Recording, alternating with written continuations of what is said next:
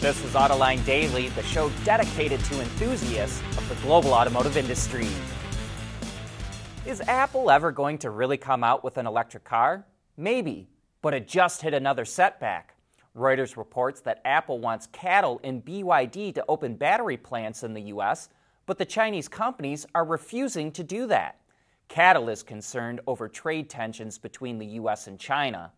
Apple also wants the battery companies to set up dedicated teams just for Apple.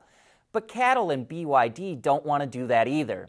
So now Apple is reportedly looking into Japanese battery makers, especially Panasonic. Somebody forgot to tell Lamborghini that there's a chip shortage crippling the automotive industry. It set all time sales records for the first nine months of the year. Lambo sold 6,902 vehicles, up 23% from 2020, which in turn was up 6% from 2019. Lamborghini says it will have hybrid versions of all of its models by 2024 and will have a BEV coming out sometime before the end of the decade. Renault reported its preliminary sales and revenue for the third quarter, and the numbers are miserable, or maybe I should say miserable. Revenue dropped more than 13% to just under 9 billion euros. Sales plummeted 22% to just under 600,000 units. That was led by a big drop in Europe. And as you probably know, Renault doesn't sell any cars in two of the biggest markets in the world, China and the US. And we were surprised to learn that after France, Renault's next biggest market is Russia. BEVs and PHEVs are really starting to capture significant market share in Europe. According to the European Automobile Manufacturers Association, they hit nearly 20% of sales in the third quarter. Hybrids accounted for another 20%. BEV sales in Q3 shot up 57% compared to a year ago, with more than 212,000 sold. They now account for nearly 10% of the market, about triple what it is in the US. At the same time, ICE sales are plummeting in Europe. Sales of gasoline powered vehicles fell 35%, and diesel sales dropped by more than half in the third quarter.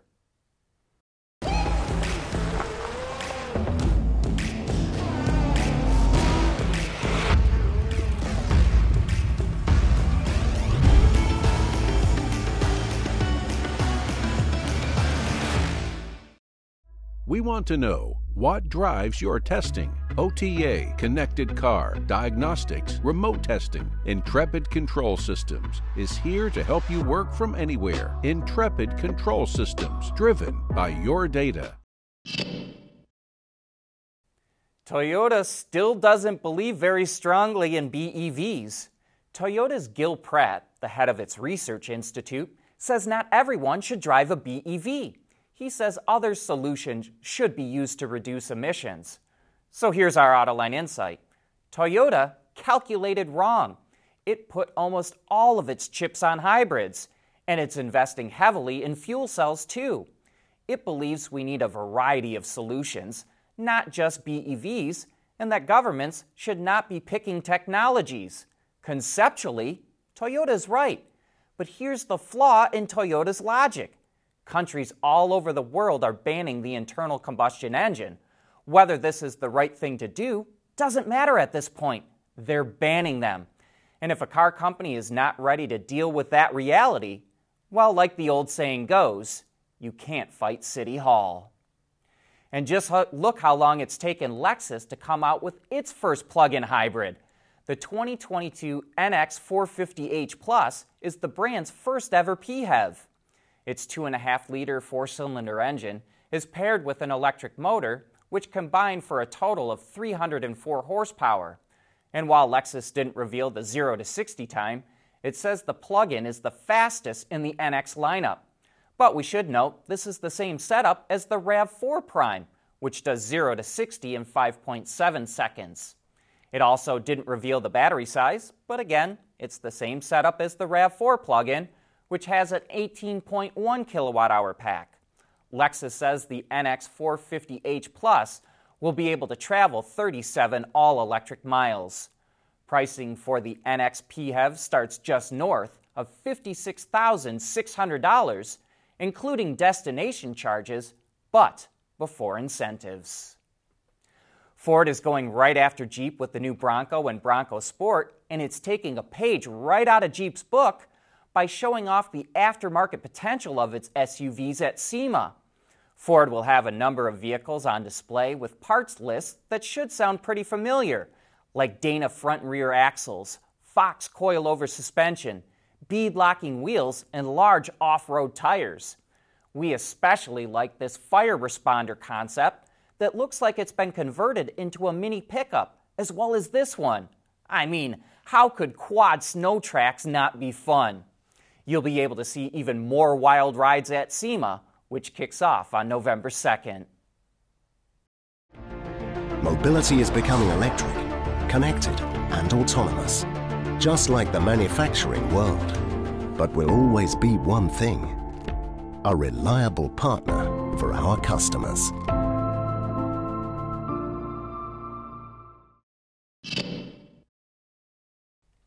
GMC introduced the new Sierra, and each trim gets a refreshed front bumper, fascia, grille design, and new LED headlamps. It also features an animated lighting sequence when approaching, starting, or walking away from the truck. Moving to the interior, a new 13.4 inch infotainment screen and a 12.3 inch digital instrument cluster are standard on SLE trims and above. There's also new color and stitching designs to give the truck an even more premium feel. Two new trims are available the Denali Ultimate and AT4X. The Denali Ultimate comes with a bunch of standard equipment, including Super Cruise and a carbon fiber bed. The interior is wrapped in leather, and it has its own unique trim and features. It's standard with a 420 horsepower, 6.2 liter V8, mated to a 10 speed automatic transmission. Pricing for the Denali Ultimate starts just over 80 grand. The AT4X trim is a more off road capable version of the Sierra. It features Multimatic DSSV spool valve dampers, a two speed transfer case, front and rear e locking differentials, as well as off road chassis and suspension calibrations.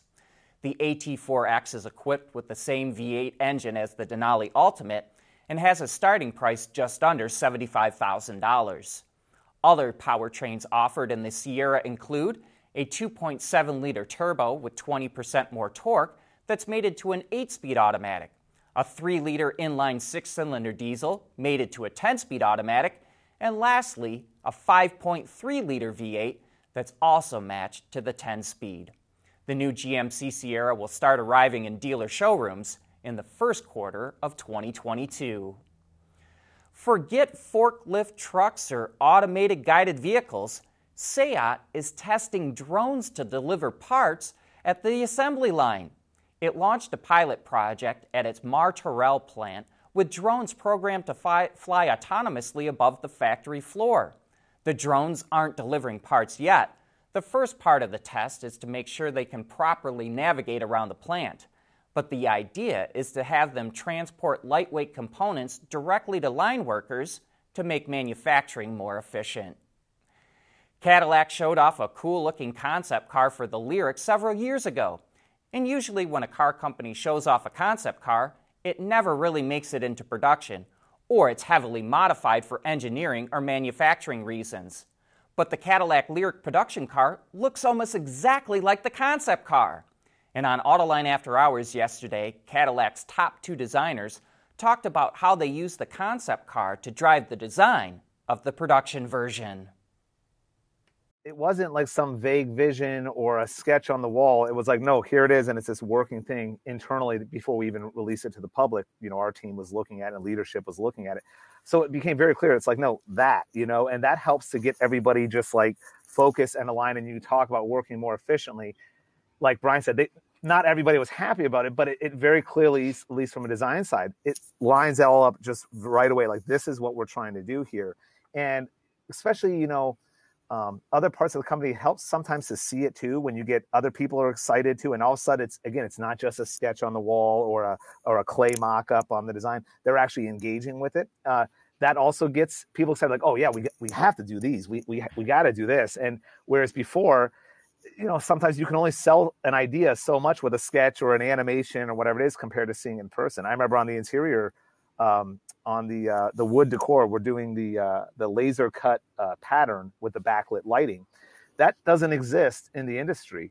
And that was one same thing like brian was saying originally we had something that was going to be a little bit more simplified. It definitely did not have any lighting.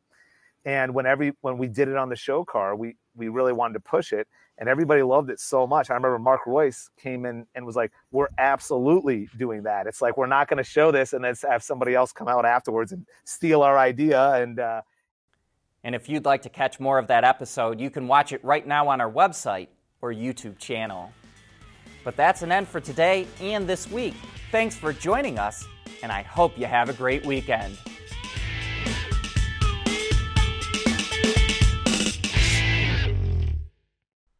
AutoLine Daily is brought to you by Bridgestone, solutions for your journey, Intrepid Control Systems, over the air engineering, boost your game, and by Schaeffler. We pioneer motion.